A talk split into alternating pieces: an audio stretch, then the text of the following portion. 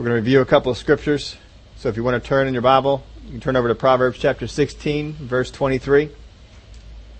Herman and Henrietta were touring their brand new house, a house that Henrietta had paid for with her money, a fact of which she often reminded Herman.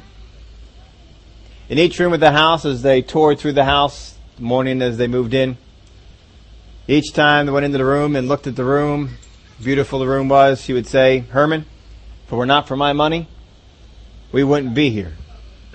Herman didn't say a word.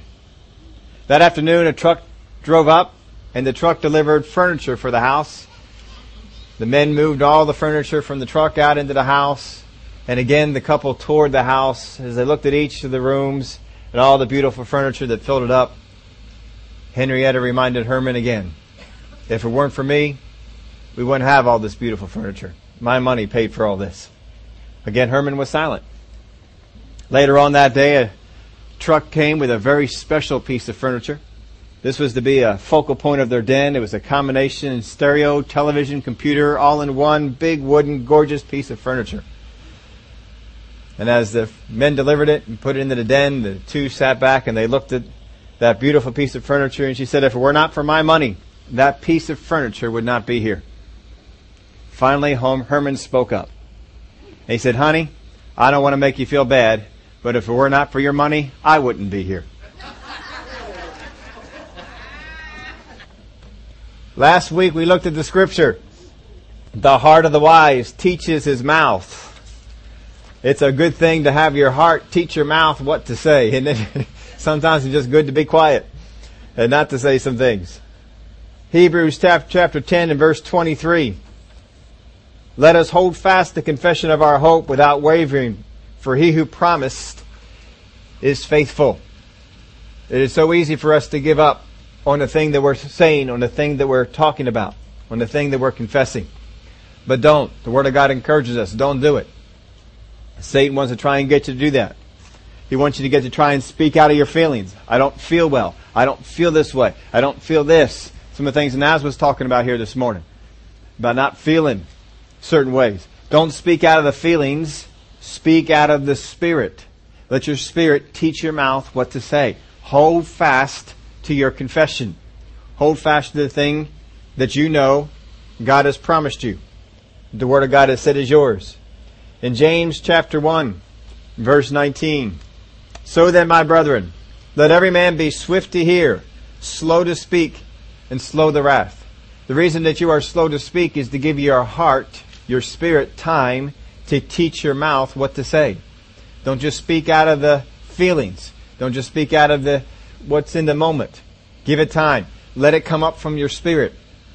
Slow to speak, slow to wrath. For the wrath of man does not produce the righteousness of God.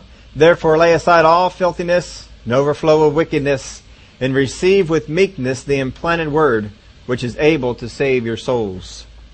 But be doers of the word, not hearers only, deceiving yourselves. For if anyone is a hearer of the word and not a doer, he is like a man observing his natural face in a mirror, for he observes himself, goes away, and immediately forgets what kind of man he was. But he who looks into the perfect law of liberty and continues in it, and is not a forgetful hearer, but a doer of the work, this one will be blessed in what he does. If anyone among you thinks he is religious and does not bridle his tongue, but this, he deceives his own heart, this one's religion is useless. Pure and undefiled religion before God and Father is this to visit orphans, widows in their trouble, and to keep oneself unspotted from the world. Well, we need to make sure that our tongue stays bridled. We got to get it under control. Stop just speaking things out of your feelings. Stop just speaking things that are not coming from your spirit. When you have a confession, when you have something that the Word of God has promised you, you make sure you hold to it. Don't let go of the profession of your faith as Hebrews was telling us. We looked at verse 14 of chapter 4 as well on that. But that's all from last week. We looked at how Paul went around, and when he first went into a city, he introduced the gospel. But then he would go back and he would strengthen the people on those things. And we gave you the principle. Strengthened beliefs are what get you through tribulations. Strengthened beliefs are what gets you through tribulations. You need to go back and get those beliefs that you have continually strengthened. Don't ever just get to that spot and say, well, I guess I'm okay now. I guess I'm good now. If in your history you ever did any weight training, you can't just weight train and get yourself up to a certain point and say, well, that's where I wanted to be. Now I can stop. It won't work that way, will it? If you wanted to be a big time in swimming, you can't just jump in the pool and get up to swimming so fast or so many miles. You have to stay with it. Same thing with any other sport, any other activity. Whatever you're going to do, you got to stay with it. Once you get to that place that you wanted to be at, if you're going to maintain it, you got to keep strengthening yourself on it. You got to keep strengthening yourself in the things of God. So Paul was going around, he introduced the things of the Word of God, he went back and he strengthened the brethren. The same concept is in many other things we see in the Word of God. The plant, water, harvest. That first off you plant, you introduce the Word of God. You introduce the seed. Then you go out, out there and you water it. Ethel was talking about some of these things today. You plant, you water, and then you have a harvest. But you have to keep at it. You got to keep going after those things. First you lay a foundation. Then you build upon that foundation. And then that building is able to withstand the storms that come against it. But the Word of God constantly talks about how we start something and then we strengthen, then we build upon it, then we get it to go even better than it was. Today we want to take a look at, we call this take heed what you hear. Take heed what you hear. And we'll see why it's called that in here in just a moment. But very often, people do not know the purpose of a thing. How many of you have ever wandered around some of these gadget stores that are in the malls? I love gadget stores. Sometimes, you know, we go off as a family, and, you know, when the girls detour into the dress store, in the shoe store, we have a certain level of endurance, my son and I. We have a certain level of endurance on that. It's not real high. We'll put up with it a little bit, and, you know, we're slowing them down anyway in there, and so we just figured we'll go over here, because generally, I think they do this on purpose. We were down at the Valley Forge Mall. And right next to just about every dress shop is a gadget store.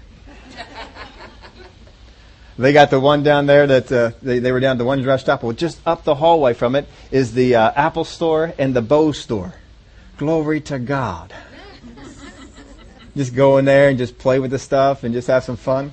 Then they're up on the second level. They're looking at something, and there was uh, I think Sony had a had a store there. So we went through and looked at all the gadgets that were in there. We didn't buy anything, but just went on through and we looked at all those.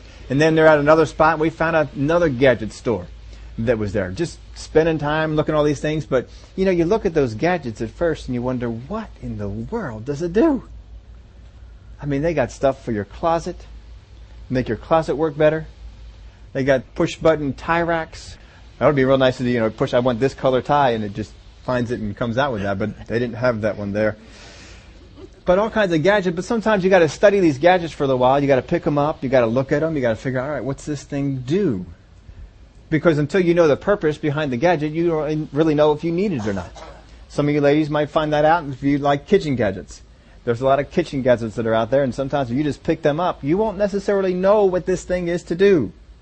You gotta study it, you gotta read it. Oh, oh, this, this, I didn't know they made stuff to help. This, this is a good idea. And now all of a sudden you can't live without it. You've been getting along fine without it so far. But all of a sudden now, all this would make it so much easier, and doesn't it? I mean, surely it makes it easier. How many ladies ever made homemade pasta? Well, isn't it easier to make homemade pasta with one of those homemade pasta makers than to do it the way you did it before? Oh, I'll tell you what, we, we, we looked into that, we started working with it. it was just a whole lot easier. You got to get into the purpose of the thing. Put in your outline this. When purpose is unknown, value is uncertain. When purpose is unknown, value is uncertain. Y'all like infomercials? What do they do in an infomercial? They are selling you on the purpose of their invention. Selling you on why this towel is more absorbent. Selling you on why this knife is so much sharper. Why this sharpener can sharpen your scissors, your knives, everything in your house, your lawnmower. They, the more the purpose they can give this, the more value that they can put on it. And of course, every infomercial does the same thing. Would you pay $99 for this?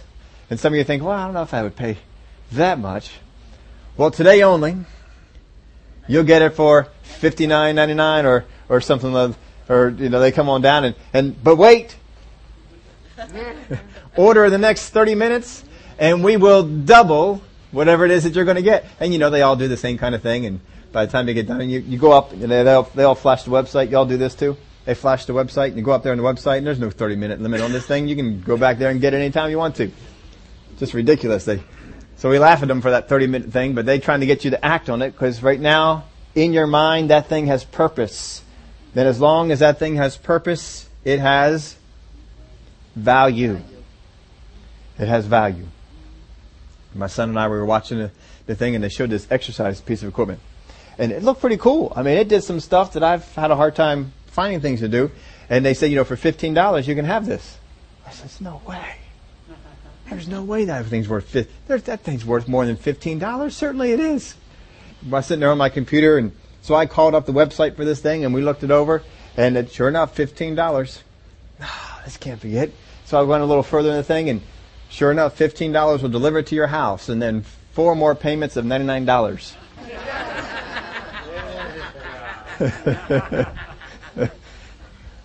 well, you know the the thing had a, maybe a fifteen dollar was a was, was a value we would certainly say was undervalued for the thing, but four hundred dollars was not a value we put on that thing, so we both sort of just said, "Nah, we don't need that. Four hundred dollars, it's all gone." but when a when a thing has purpose, it has value. And so that's what they try and sell you on. They try and sell you on the purpose. And as long as you have that thing in your head that you need it, then you will put the 15, 20, 25, 30 dollars out on that thing to see if it really will do what it's supposed to do. Too many believers don't know the purpose of what has been given to them. Because we don't know the purpose of what's been given to us, we do not put a value to the thing. We can't ascribe a value to that the Word of God. So many believers just don't treat the Word of God with the respect that it is. They don't understand how much the Word of God is their foundation. They let things go in the Word of God. They don't study the Word of God. They don't go over it and over it. They don't meditate upon it. It's because they don't understand its purpose. Therefore, they don't understand its value. They understand that God wrote the Word of God. They understand that God gave it to us. And they understand that in it are a lot of principles that we ought to live by but they really don't know how much it can solidify your life, bring you joy and peace, teach you what the will of God is. We could spend time on each one of these, and that's not really our purpose here today, just to get you to see it. The gifts. So often we don't know the purpose of the gifts. That's why folks aren't out there operating in the, in the gifts. You ask some people, you pray in tongues? Well, yeah, I used to do that. Why don't you do it anymore? I don't know. I don't know. I just haven't really done it all that much. They don't know the purpose behind it. If you understood the purpose behind speaking in tongues, you'd be out there doing it all the time. You don't, because you don't understand the purpose, you've lost the value of it. You haven't gone after that. But tongues helps you to pray when you don't know when to pray. How many times have I told you this? Praying in tongues is the greatest study tool I have. And I have volumes and volumes and volumes of things to look at. I have computer programs. I have books.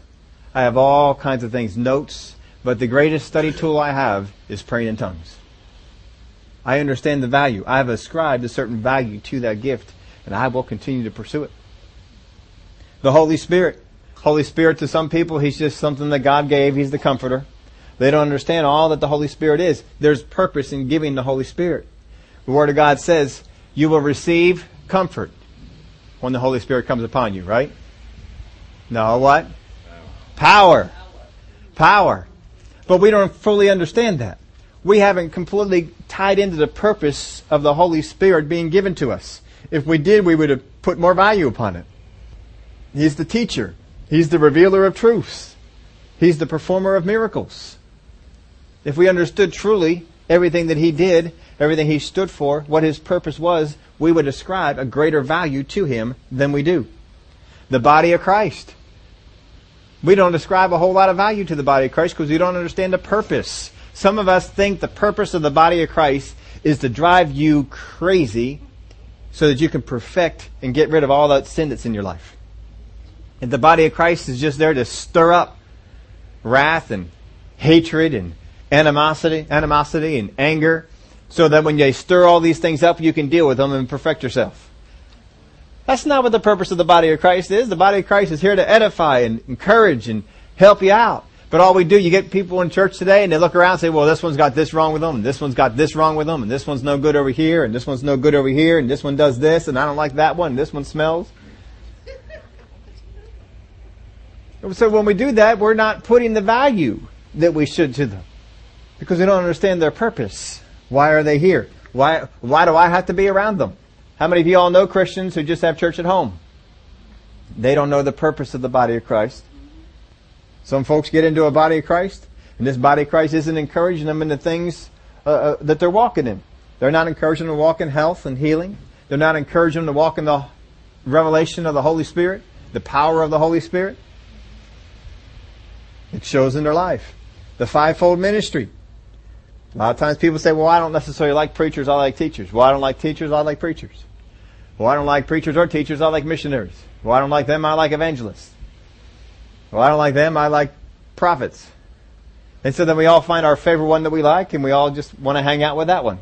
Except the Word of God says that there's fivefold, there's five different types of ministries that are out there. And they're there to perfect and to do things. We don't, understand the purpose of them. So many times I hear people and they go and they hear a particular minister, but they don't know where he fits in the body of Christ and therefore they don't pull from them what they should. You find a minister, man or woman of God, they're out there doing things, they're operating in a particular gift. You gotta take what they, what they've been gifted with. If they're gifted as a prophet, you can't glean for, as a teacher from them.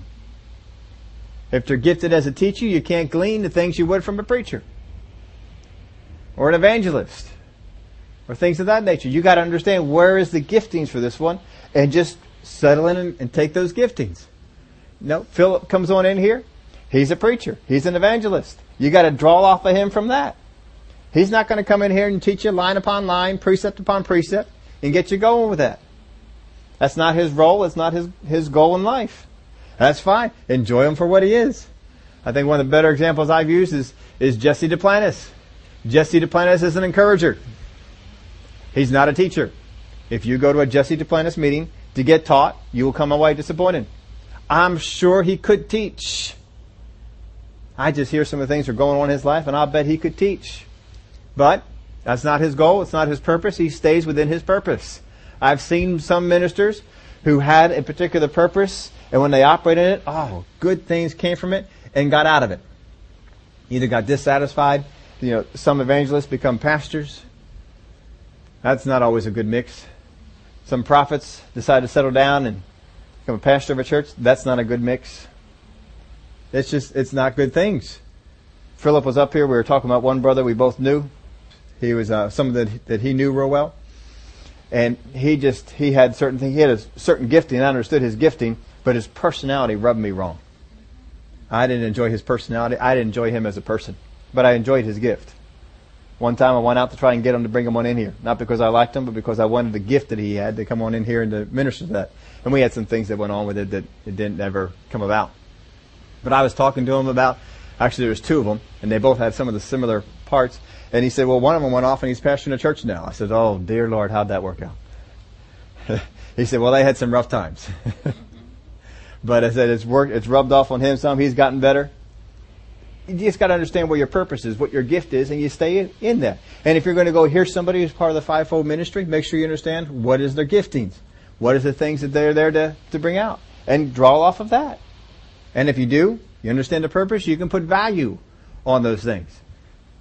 If I go hear an evangelist, I can put the necessary value on hearing that person and draw from them what they're going to bring. Preaching and teaching.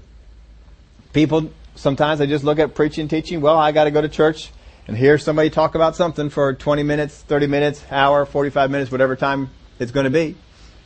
There's no value to it. They don't understand the purpose. Purpose of preaching and teaching.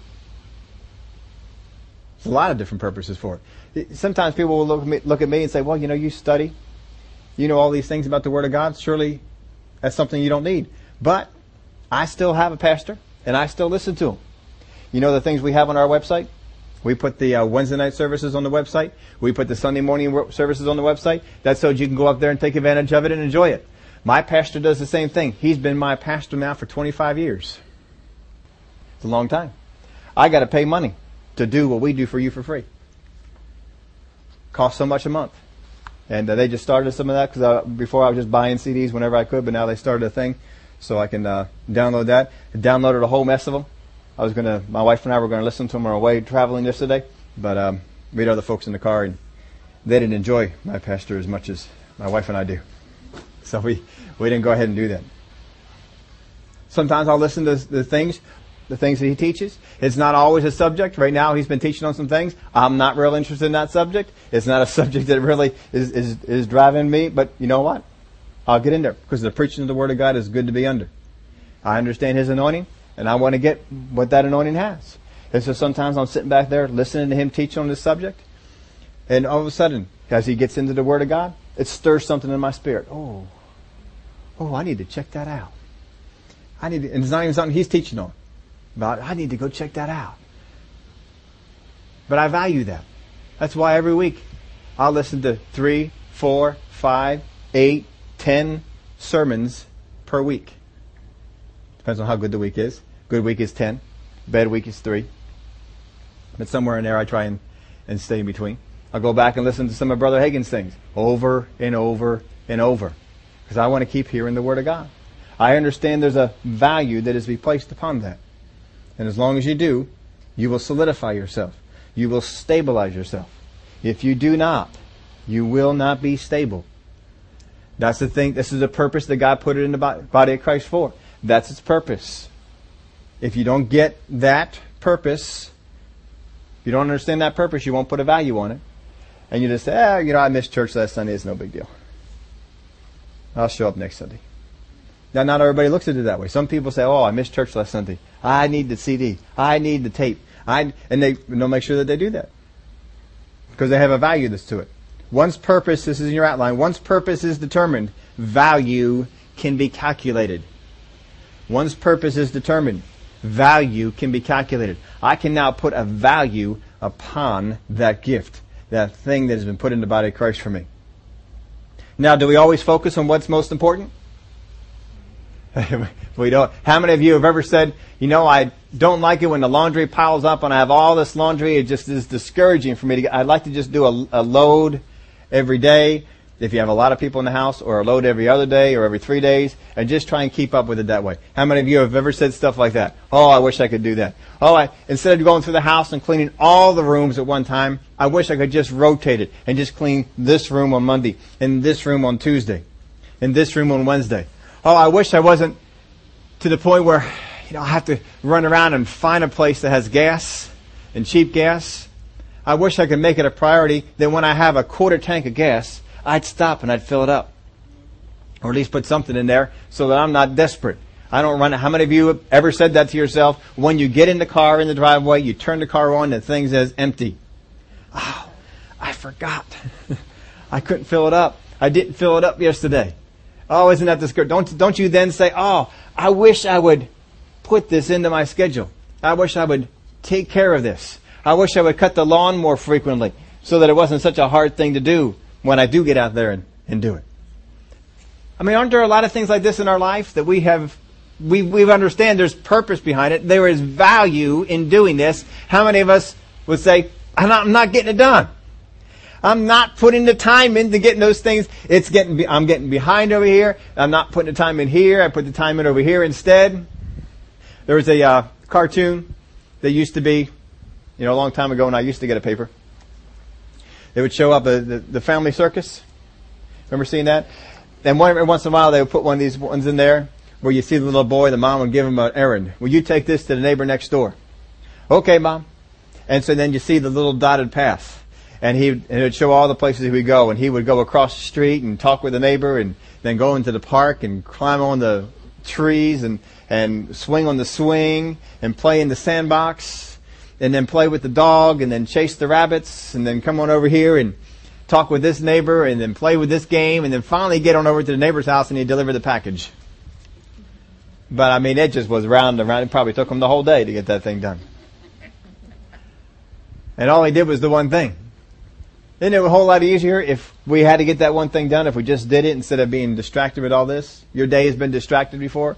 You had to think, I want to get this, this, this, this done, and it said you just get this done. because everything else came up and people called and stuff went on and well, we don't always focus on what's important.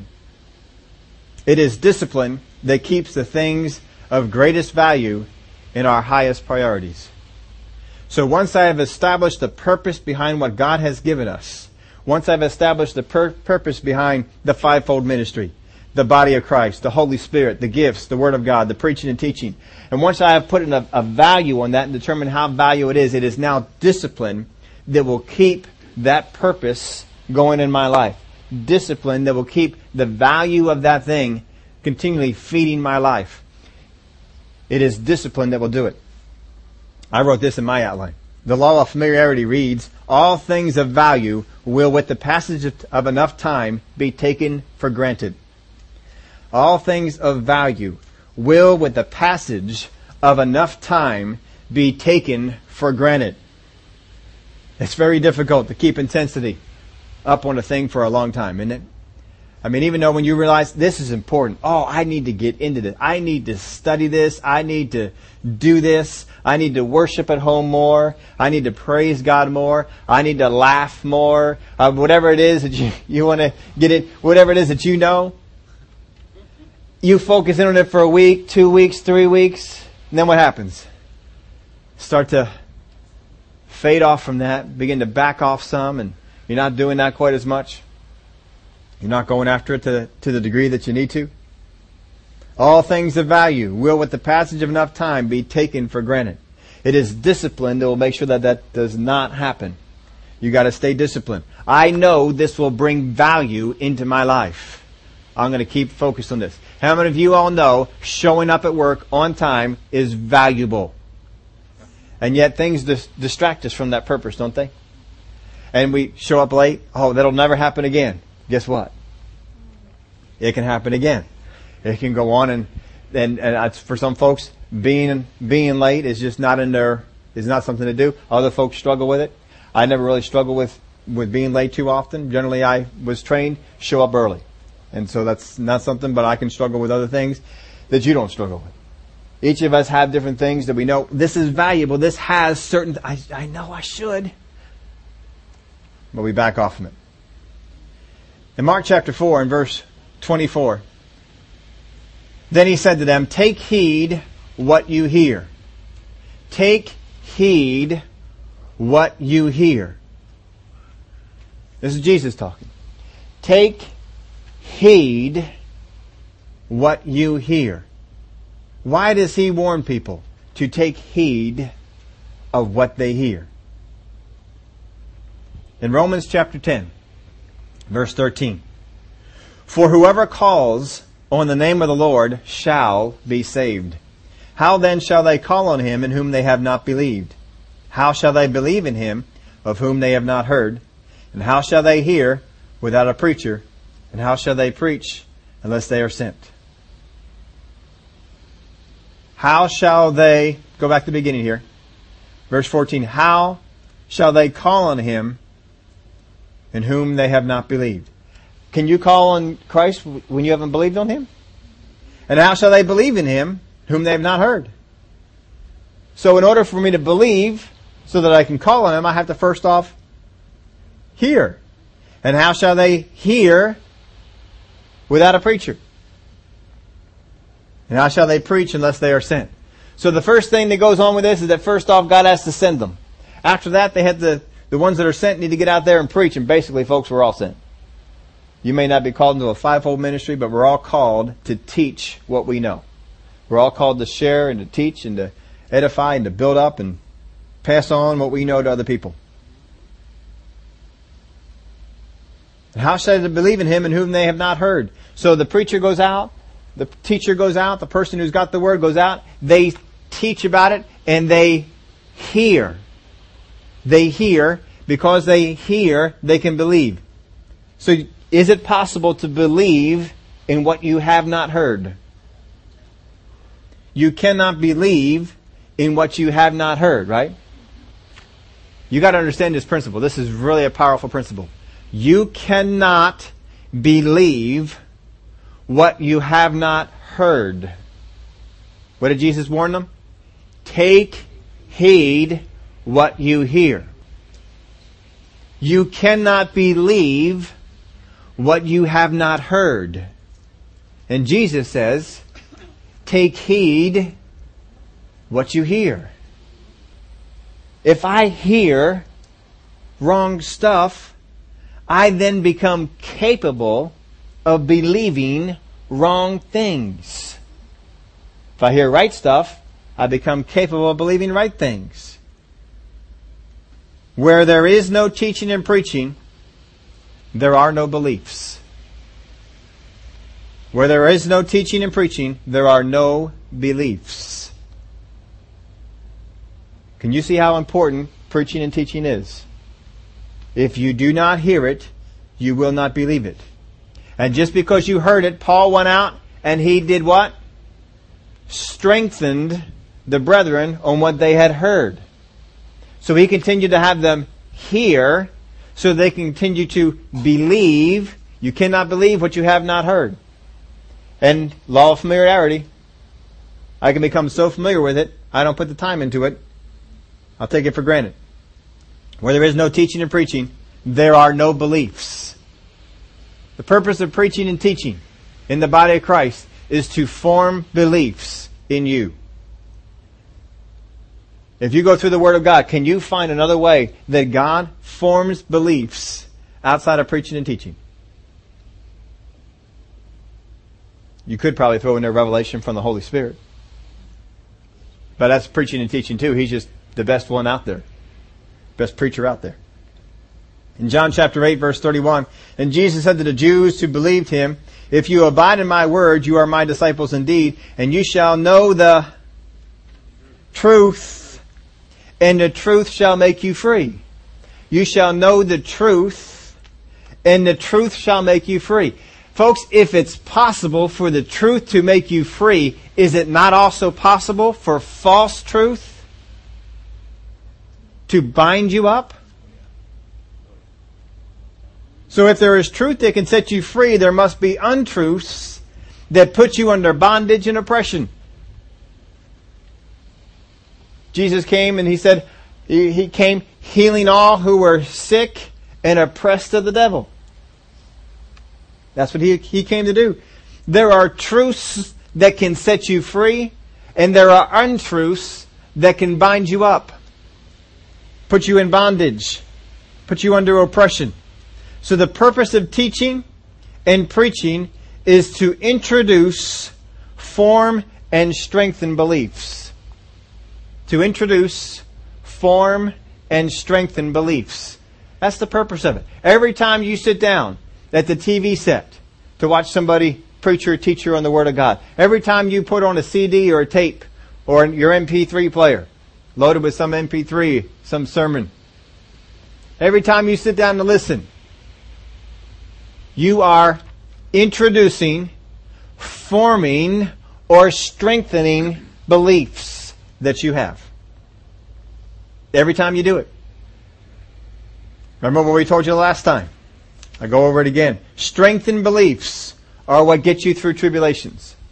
Strengthened beliefs are what get you through tribulations. Every time I sit down and listen to preaching and teaching, I am strengthening my beliefs. Could be introducing and forming some, but I can be strengthening my beliefs which means I am more prepared to face obstacles, more prepared to face the things that come against me.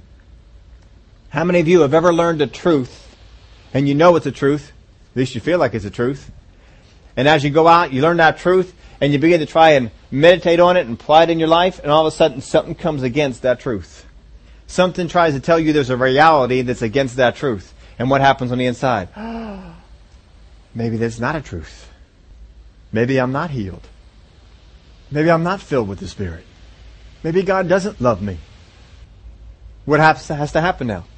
I need to get strengthened on that truth so that I can withstand the thing that comes against me. Because we all face it. We believe in God for a healing. We're believing God for prosperity on our job. We're believing God for wisdom. We're believing God for understanding. We're believing God for help in a difficult situation. I got to know what His Word says. Concept we gave you before, know and flow. Not name it, claim it, but know and flow. Know what the Word of God has promised you. Know what the Word of God has said is yours. And flow with it. Flow in it. God wanted you to know it. He wanted you to flow with it. Introduce form and strengthen beliefs. Just because I believe something to be true does not mean, though, I will act upon it. We gave you this concept before. Just because I believe something to be true does not mean that I will act upon it. Many of us, like we talked about last week, many of us believe that if we changed our diet, made our diet better, it would benefit us, right? Many of you even said, I believe if I eat more vegetables and more fruit, it would be better. I believe if I stopped eating chicken, ate more cat. No, just making sure y'all still here. no, but you want you want to change. You you know certain things to focus on. If I did less Twinkies and more fruits, it would be better. I know that. But yet when I get into the 7-Eleven, the Wawa, and here's the fruit, and here's the Twinkie, Hostess, cupcake, Tastykake pie. Where's the pool? I can't get Tastykakes everywhere in the country. I can get fruit anywhere in the country, but I can't get these things anywhere. I think I ought to take one of these Tastykake pies. I mean, they have fruit in them. I can do both. And we begin to reason amongst ourselves. I know I'm, I'm disobeying the truth, right? I know it. But just because I believe something to be true doesn't mean I'll act upon it. So the, the truths that really benefit me are the ones that I act upon. I may believe the truth. How many of you have ever heard the truth that if you change your oil every 3,000 miles, it helps your car? How many of you do it? A couple of you. I can tell you for sure that if you followed that, it'd help you out. I can tell you for sure. I told you the stories I had before. You know, my first car, I don't count my first car. My first car I didn't like. I didn't want it. But, you know, it's the only car I could get. Had it for a year, established my credit, got rid of it. Got the car, got a, one of the cars I wanted. Had that car for four years. I bought my second car that I got was brand new. Not brand new in that I walked in on a dealer and said, you know what? I like that one. No, I sat down at the dealer desk and I said, I want this car in this color with this interior with power steering, power brakes, power windows, power locks, and a five speed. And they looked at me and said, Are you sure you want all those power things and a five speed? I said, I am absolutely sure that I want this to be a five speed. She said, if, we, if you pull out in this deal, we won't be able to sell this car. So that's all right. I'm not pulling out in the deal. Took them six weeks to make that car from the time I ordered it. Six weeks, whole six weeks, I'm praying over that car. Father God, I thank you. That car is blessed. That car is prosperous. Those people that are putting my car together are putting it together well. It was a first year car. It was a Tempo. First year Tempos came out. My grandparents ended up getting one. They got theirs first because they went in, in, in the lot and they just uh, picked one up. Mine was ordered and it took a little longer to get there. They got stuck with an automatic. I don't think they wanted a five speed, but I wanted a five speed. So I got that thing. It was a five speed. I drove that thing for four years and I had one thing break on it.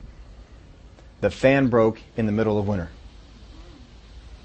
How badly do you need a fan to cool the engine in the middle of winter? Not real bad. So I had to, I saved up some money, got it paid for, got it taken care of. That's the only thing that ever broke on that car, ever. I changed that oil not only every 3,000 miles, but I learned, I studied some things. What do you do with a car for the first 10,000 miles of its life? What you do, once I found that out, I will, I don't buy used cars. Because I found out, if you treat the car right in the first 10,000 miles, you set its direction for the rest of its life. So I said, I'm going to set my own direction. So I did that, and I was planning on buying that car. Four years had that car. Car was perfect. Everybody else having trouble with their first year tempos. I didn't have a bit of trouble with mine. Mine worked like a charm. And I was intent on buying that thing. But I had always said, if Ford ever came out with a front wheel sports car, I'm buying it. Front, front wheel drive sports car. I liked the Mustang, didn't like it was rear wheel drive, didn't like a few other things about it. But uh, They said, did they ever come out with a front wheel drive sports car? So I'm in the dealership and we're writing up the paperwork for me to buy this car at the, because uh, I, I leased it for four years and at the end of the lease you had to buy it or turn it in, one or the other. So I was going to buy it. And we're walking on by and I saw a car. I says, what is that? And they said, it's a probe. Just came out with it. Said, that's that's the second one we've, we've gotten. First one sold already. That's the second one we have. So I went out in the drive. Drove that car around. This car was good. So I canceled my plans to buy my perfect, totally operational tempo and bought the second Ford probe that CNC Ford, right down the road here, had on their lot. Second one. Now you get the second one, you don't get the best deal in it. Because a lot of people wanted this car, so I didn't get the best deal in it. Had that car for 18 years. Changed the oil every 3,000 miles, broke it in the way I was told to break in a car. And that car worked good. That car was, was, was well done. Change oil every 3,000 miles. You may do some other things. There's some other things to, to do for it as well. But change your oil every 3,000 miles. It's a good thing to do. I learned all the things I did about it. I also changed my transmission fluid every once in a while too. Didn't have to replace any transmissions. How many of you believe that if you change your oil every 3,000 miles, it benefits you? But not always do we act upon it because we get to that place, well, $25 to change my oil. I don't really have $25 right now. So I make sure I never had that as a something to, to kick me back. No, sir. I will put the $25 out because I know down the road this will help. This will benefit me. I believed it and I continue to act upon it. I know there have been times I've gotten to 31, 32. I need to get over there. I need to get, I believe I need to get over there. But we, we have to get to that place where we act on it. Act on that thing. When you have a belief and you know it to be true, act on it. How many of you are still using, raise your hand on this one, how many of you are still using your principle book?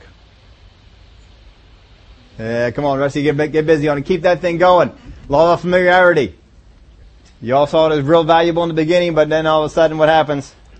You become familiar with it. Ah, it's been around here for a while. I haven't really done a whole lot with it so far. And now get on out there. We're you still giving you principles in here to write down. Just because I believe something to be true does not mean I'll act upon it. Sometimes you just need to go back there, pull that principle book out, and just look over. Oh, I, I forgot about this principle. Oh, I'm not working on this principle the way that I should.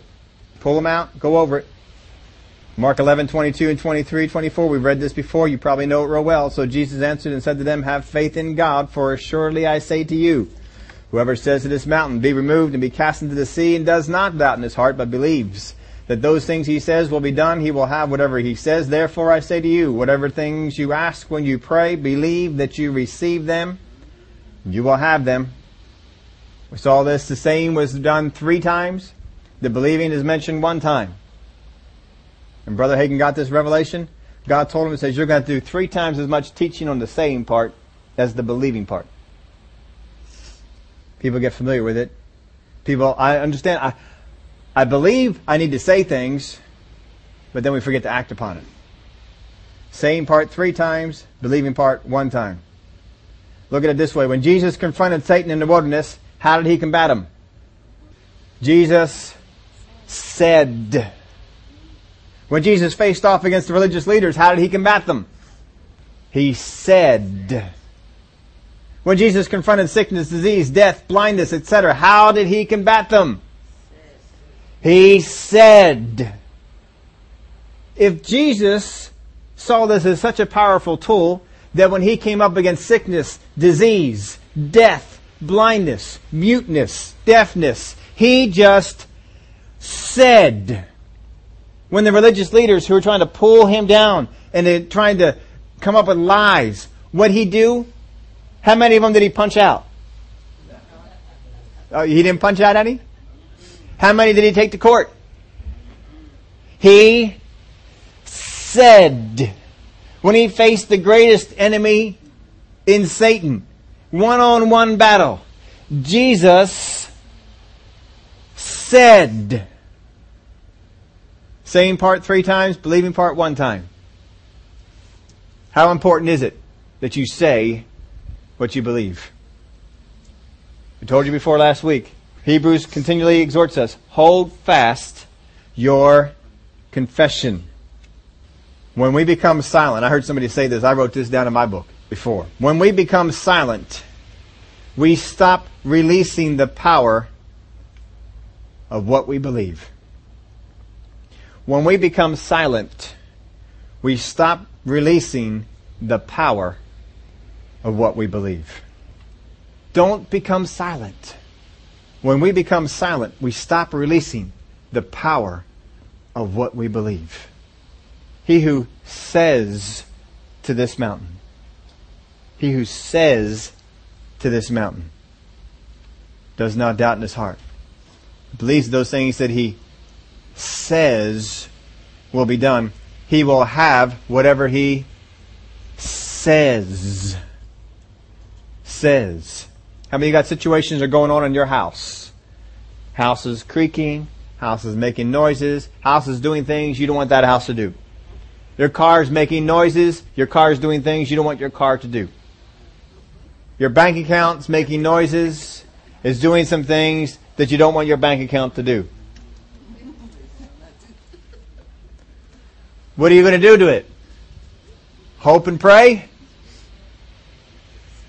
Whatever, whoever says you get prayed for, for your leg, for your arm, for your head, for your neck, for your back, for whatever it is that's going on in your body.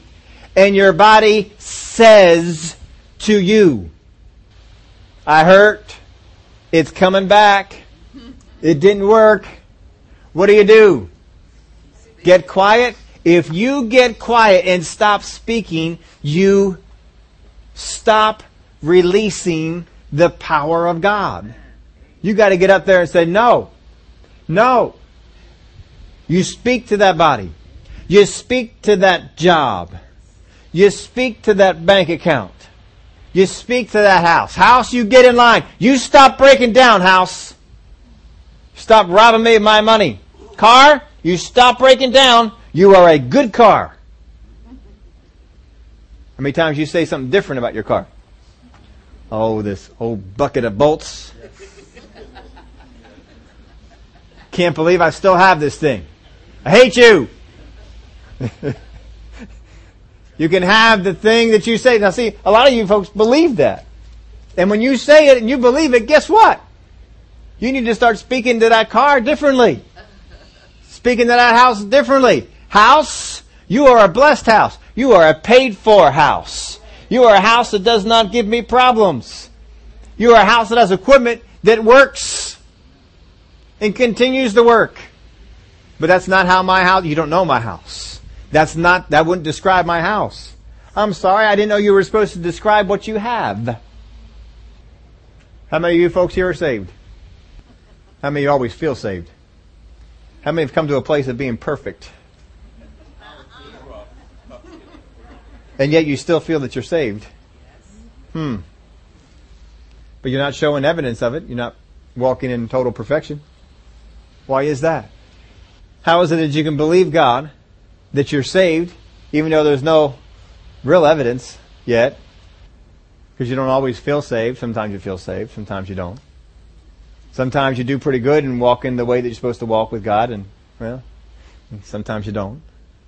Some of y'all say, well, I should study the Word of God more. And you don't. I should pray more. And you don't. I should love more. And you don't. But I'm still saved, right? Are you confessing what you have? Confessing what God has declared. I am saved. Jesus Christ has redeemed me from the curse of the law. He became a curse for me so that I do not become a curse. I have been redeemed from the curse. I am set free from sin. That's your confession there. So why is it you can have that confession in salvation as soon as you get into the area of healing? As soon as you get into the area of your house, your car, your bank account, your wife, husband, your kids. Right? You're supposed to do that quieter.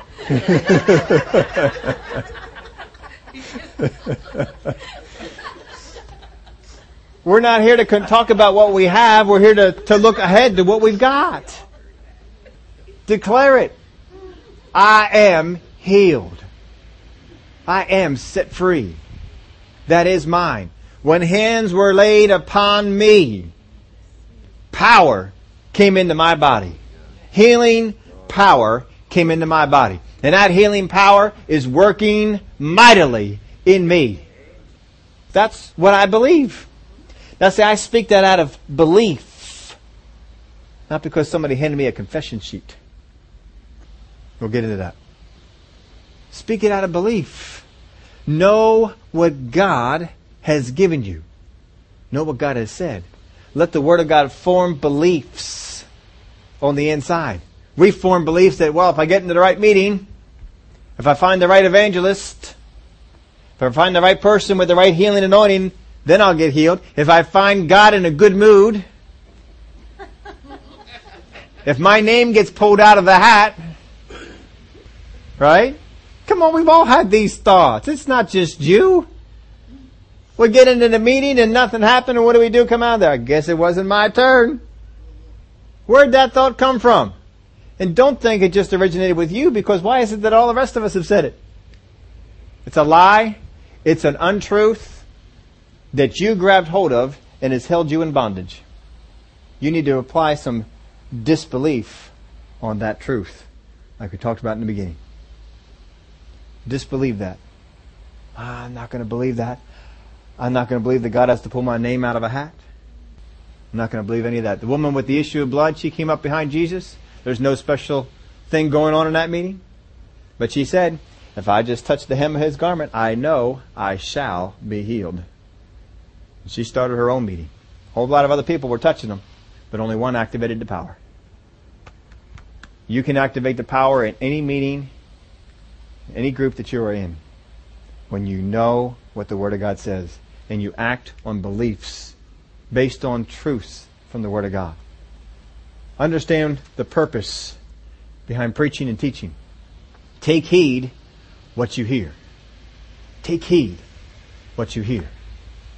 I like teaching and preaching, but if I hear a minister get into doubt, unbelief, I turn it off. You know why? Because I take heed of what I hear. You all know I despise the news media. I do not listen to them. I know y'all know that well, and I go over it and over and over. You know why? Take heed of what you hear. Take heed of what you hear. Because when you hear, you can believe it. If you don't hear it, you can't believe it. Take heed of what you hear.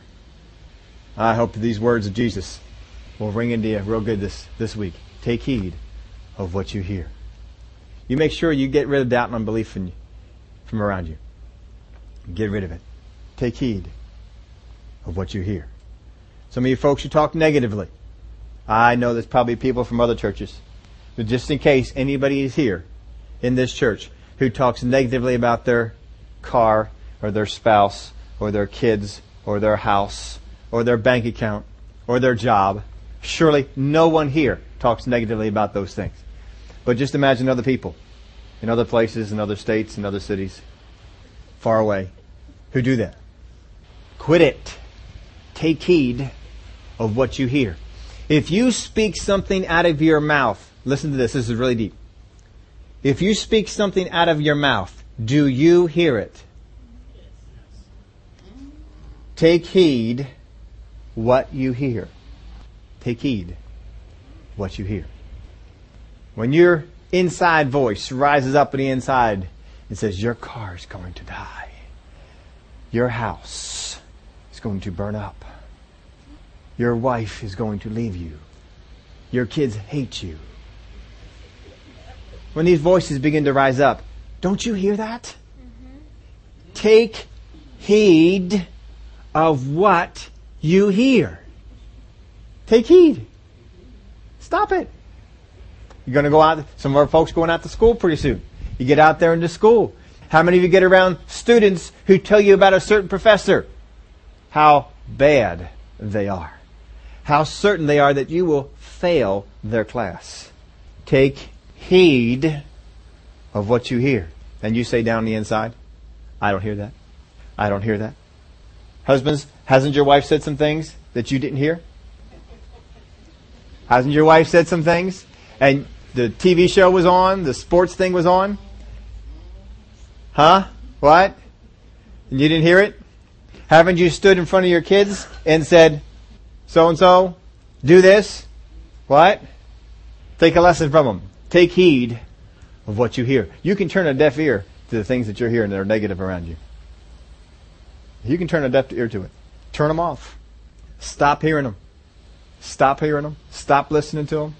Turn, people want to come up and say, you can't do that. Take heed of what you hear. That's not something for you. Take heed of what you hear. No one gets promoted at this job. Take heed of what you hear. No one's car lasts that long. Take heed of what you hear. Take heed of what you hear. We all stand up. Father, we need to take your advice. Take heed of what we hear. We need to be careful of what we listen to, what we hear. We need to make sure that the truths that we believe are truths from your word.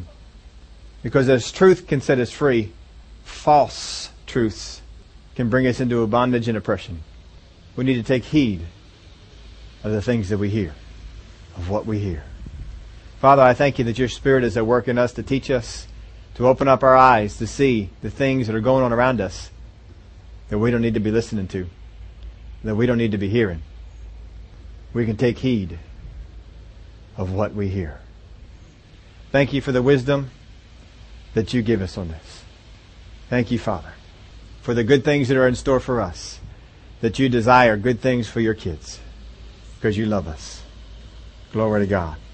We will take heed of what we hear, and we will not become silent and stop releasing the power of your word, of what we believe, of the truths that are in us.